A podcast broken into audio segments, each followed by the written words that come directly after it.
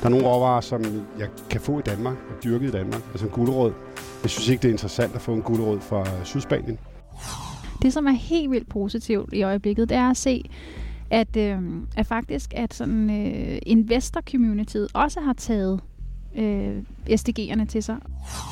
Altså de næste årtier, der kommer kloden til at rykke sig helt vildt. Øh, man skal ikke have dårlig samvittighed over, hvis man ikke øh, har lyst til at læse øh, mikrobiologi og blive ingeniør og opfinde ting, som kan, kan skabe en bæredygtig effekt på den måde, eller blive iværksætter. Men man skal tro på, at man kan gøre en forskel.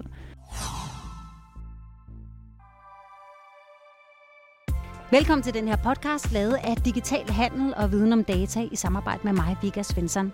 Podcasten her er god at lytte til, hvis du gerne vil vide noget om, hvordan FN's verdensmål om en mere bæredygtig verden kommer til at påvirke erhvervslivet i fremtiden.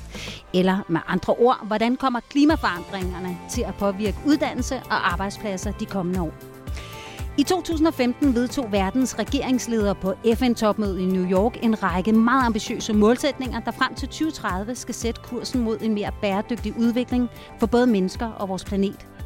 Der er 17 verdensmål i alt, som handler om alt fra rent drikkevand til ligestilling og forbrugsmodeller, som er det, vi skal tale om nu. Det 12. verdensmål lyder nemlig, at vi skal fremme bæredygtig forbrug og produktion. Og jeg har to øh, gæster med mig her i det lille podcaststudie. Nikolaj Kirk, Ja. Du er kok, kogebogsforfatter, og så er du en af de to værter på øh, TV-programmet på DR, Nakkerød. Ja, så er jeg også bare far. Ikke? Altså, og så er du også bare far ja. og forbruger, ligesom alle os andre. Ja. Og Camilla Odgaard, mm-hmm. ja. du, øh, du sidder i en helt anden verden end Nikolajs. Du er nemlig i corporate-verden. Det er det. Jeg øh, arbejder i en dansk øh, biotech-virksomhed, der hedder Christian Hansen. Og øh, der er jeg pressechef og ansvarlig for ekstern kommunikation. Og, øh, og jeg er meget medentusiastisk, fordi at øh, Christian Hansen er øh, simpelthen øh, en af verdens største ingrediensleverandører til fødevareindustrien, og det er inden for de naturlige ingredienser, som selvfølgelig er med til at, at fremme noget bæredygtighed, om vi skal snakke om i dag. Nikolaj, nu siger du selv, at du, du far, du er også forbruger. Hvad er det sidste, du har købt eller forbrugt? Altså, øh, hvad det sidste er? Vi har desværre lige købt øh, to billige trøjer i H&M til min datter.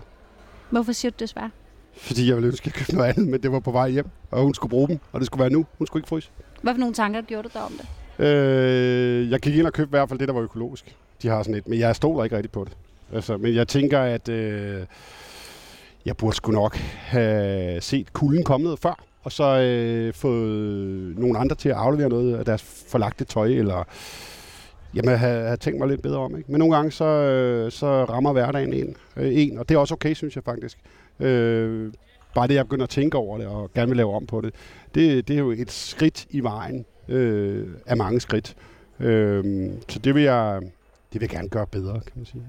Er noget, du kan genkende, Camilla? Ja, Som helt privat forbruger? Ja, præcis. Altså, man kan jo, jeg har jo også kørt i bil herhen. Altså, ja, man, prøver, man må prøve at finde en eller anden balance. Man skal, også, man skal jo kunne leve. Øh, Samtidig med, at man straffer nogle bevidste valg. Altså for mig, hvis man taler sådan produ- forbrug og produktion inden for eksempel for tøjindustrien, som du kender rigtig godt, det er en af de ting, hvor nu har jeg to sønner, og så går jeg ret meget op i, at den yngste arver det, som den ældste ikke kan bruge længere. Og så er jeg blevet rigtig glad for den platform, der hedder Reshopper, hvor man kan sammen med andre forældre på en totalt intuitiv app få de der ting, man ikke længere bruger rundt i systemet, og også købe et sæt regntøj, som nogen fik købt, og så voksede deres barn ud af det efter tre uger, og nu kan man få det til en tredjedel af prisen. Så det giver både sådan økonomisk mening, men det giver også bare mening i forhold til at gøre nogle meningsfulde, sådan small impact, øh, eller small actions, huge impact, ikke? Det er sådan meget den, den jeg prøver at leve efter selv. Nikolaj, hvordan, øh, hvordan arbejder du med, med verdensmål nummer 12, med at gøre forbrug og produktion mere bæredygtigt? Altså tænker du privat eller i min virksomhed? I din virksomheder. Jamen, øh, vi stræber jo efter at handle så lokalt som overhovedet muligt, og øh, efter årstider. Øh, altså, der er nogle råvarer, man kan sige, jeg laver mad. Der er nogle råvarer, som jeg kan få i Danmark, og dyrke i Danmark. Altså en gulerod. Jeg synes ikke, det er interessant at få en gulerod fra Sydspanien. Øh, den skal fragtes og en masse ting. Der er nogle andre råvarer, som jeg tænker, øh, chokolade, den er sgu nok svær at øh, producere sådan i Danmark, så der, der tillader jeg mig kaffe, der tillader mig at, at tage den et sted fra, kan man sige. Øhm, så prøver jeg jo, og det, det er der to grunde til, og det er derfor, det er faktisk også lidt sjovt at arbejde med. Men jeg regner jo på, jeg prøver at regne på, hvor meget spiser dem, jeg laver mad til. så jeg ikke køber for meget. Et, fordi jeg hader at smide noget ud, men jeg tjener jo faktisk også i virkeligheden flere penge, hvis jeg kan ramme den lige skabet. Så jo dygtigere jeg bliver til at regne det ud, øh, jo flere penge tjener jeg til min butik. Øh, og det går det jo også ud på. Altså, der er jo ikke nogen, det er meget få mennesker, der går på arbejde for sjov. Øh, så øh, så det, skal, det skal der arbejdes med. Øh, så øh, i øjeblikket kigger vi rigtig meget på vores rengøringsmidler. Øh, vi vil simpelthen gerne have alt det der kemi ud af, af vores køkken. Og der er nogle, der er nogle metoder, der kommer nu, som er, øh, er ved at være spændende, og som, øh, som kan gøre, at vi inden for de næste par måneder, det er ikke noget, vi lige gør i morgen, men, øh, men øh, inden for de næste par måneder kan, kan, kan, kan fjerne rigtig meget fra køkkenet. Og det er selvfølgelig bare et lille køkken, men det, det er jo med til, at flere begynder at, at kigge på det. Øhm, og så kan man sige, øh, jeg har jo sådan en filosofi, at øh, Rom blev jo ikke bygget på en dag, og det gør min butik heller ikke. Og derfor, hvis man vil finde fejl i min butik, så kan man sagtens finde fejl.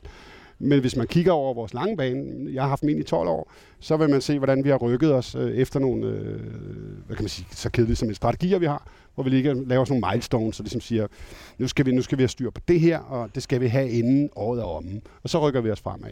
Øh, det tror jeg egentlig er det sundeste, øh, for jeg tror, at vi kan skyde alle sammen, vi kan skyde, alle os, der sidder her, kan skyde en anden ned på et eller andet forkert. Altså, og det kommer der bare ikke så meget god samtale eller noget. Øh, det virker ikke. Nej, jeg synes, det er sådan, der, der var flere ting, som jeg synes var rigtig vigtige, det du sagde. Det første øh, var det her med ressourceoptimering, er jo ikke nødvendigvis kun, hvad skal man sige, ressourceoptimering på planetens ressourcer. Det kan jo faktisk også være en økonomisk ressourceoptimering. Og der var dit eksempel med, okay, hvis du ved, hvor meget et selskab på 25 øh, rent faktisk spiser, øh, sådan at de ikke kommer til at smide en tredjedel af maden ud bagefter, jamen, så har du både sparet ressourcer, planetens ressourcer, men du har faktisk også sparet en masse økonomiske ressourcer. Og det er vel egentlig en, en altså det det, det optimale på en eller anden måde, når vi taler produktion og, øh, og, og forbrug, tænker jeg. Øh, og det, det bæredygtige øh, verdensmål nummer 12.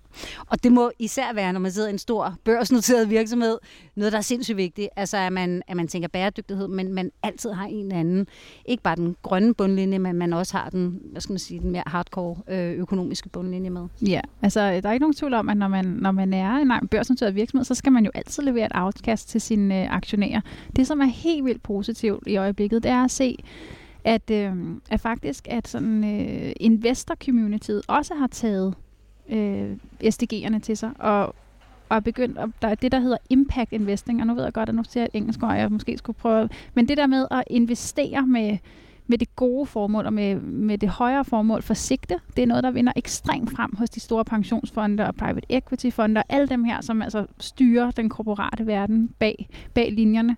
Det vil sige, at de har ansat alle sammen nogle analytikere, der har speciale nu i at gå ind og vurdere virksomheders ø- øh, sociale og, øhm, øh, og, og, og miljømæssige øh, aftryk og også de perspektiver, der ligger i deres forretning. Sådan så, at de også, øh, de, kan, de vil jo også gerne have, have grønne porteføljer, og de vil også gerne i en pensionsselskab kunne, kunne sige til alle os, der har en pensionsordning, at du kan vælge at putte dine pensionspenge på de her slags porteføljer, hvor du har taget et aktivt valg om at, øh, om at støtte nogle virksomheder og lægge din opsparing i nogle virksomheder, der gør noget godt for verden på den lange bane. Her til sidst, så vil jeg bare lige høre jer begge to komme med jeres bud på, hvordan, hvordan skal man som lærer, hvordan skal man som studerende ruste sig til et erhvervsliv, som jo helt sikkert kommer til at være rigtig præget af, af de 17 verdensmål i fremtiden. Nikolaj, hvad tænker du? Og det er jo et rigtig stort spørgsmål, men altså, jeg synes allerførst, så må man jo vælge det, man er glad for. Altså, det synes jeg er ret vigtigt, at man kommer ind i et eller andet fag, man, man brænder for og gerne vil noget. Og så skal man bare være klar over, at det er, altså jeg plejer at sige, det er sådan et eller andet paradigmeskifte, vi er i gang i lige nu. Altså de næste årtier, der kommer kloden til at rykke sig helt vildt på alle mulige øh, altså platforme, kan man sige. Elektronisk, øh, transportmæssigt kommer der til at ske rigtig meget. Øh, robotterne begynder at komme mere og mere. Øh, så, så jeg synes bare, man skal glæde sig over, at, at, øh, at hvis man vil, så er man med på den der rutsjebane, som, som det kan da godt være, at jeg var ung, da computeren blev opfundet, og øh, vi fik en øh, lidt større computer. Det var vores tids øh, sådan ryg. Men det ryg, der kommer nu, det er det grønne ryg og det bliver vildt spændende. Jeg håber, jeg når at komme med øh, ud på den plan, hvor, hvor det bliver rigtig vildt. Ikke? Så, så jeg tror egentlig, man skal prøve at kaste alle de der tillægsord fra sig, og så bare kaste sig ud i det. Ikke? Øhm, for jeg synes tit, at det bliver sådan en undskyldning, at om nu skal vi, øh, det er fedt det grønne, og vi kan godt, altså, det er en selvfølge, mand. Og der, så vil jeg sige, der er penge i det. og, og det er altså ret vigtigt. Det kan godt være, at man altid siger, at de onde penge, men pengene er altså vigtige for, at, at det driver noget. Hvis jeg ikke havde penge, så kunne jeg ikke betale en husleje. Og jeg kunne heller ikke købe den der trøje, som jeg skammer mig lidt over. Og så er der ikke noget, så falder det hele. Så vi skal holde op med at altid se pengene som sådan et eller andet ondt væsen. Altså det er jo også med til at, at, at få maskinerne i gang. Ikke? Hvad tænker du, Camilla? Jamen, jeg tænker fuldstændig det samme, og så er der selvfølgelig også nogle, nogle andre ting.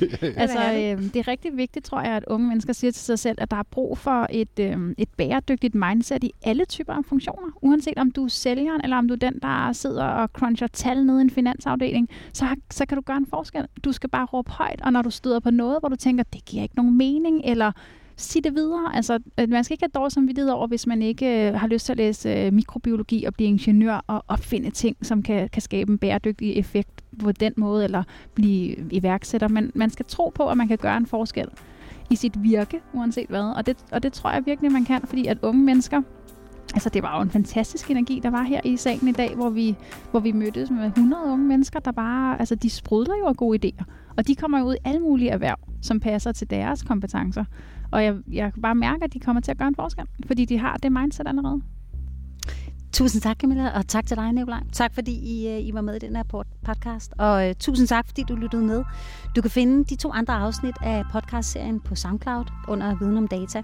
Podcasten den er sponsoreret af DIO2, HK Privat og HK's Handel, Udviklings- og Samarbejdsfond øh, og optaget på Ahead 19-konferencen i september 2019.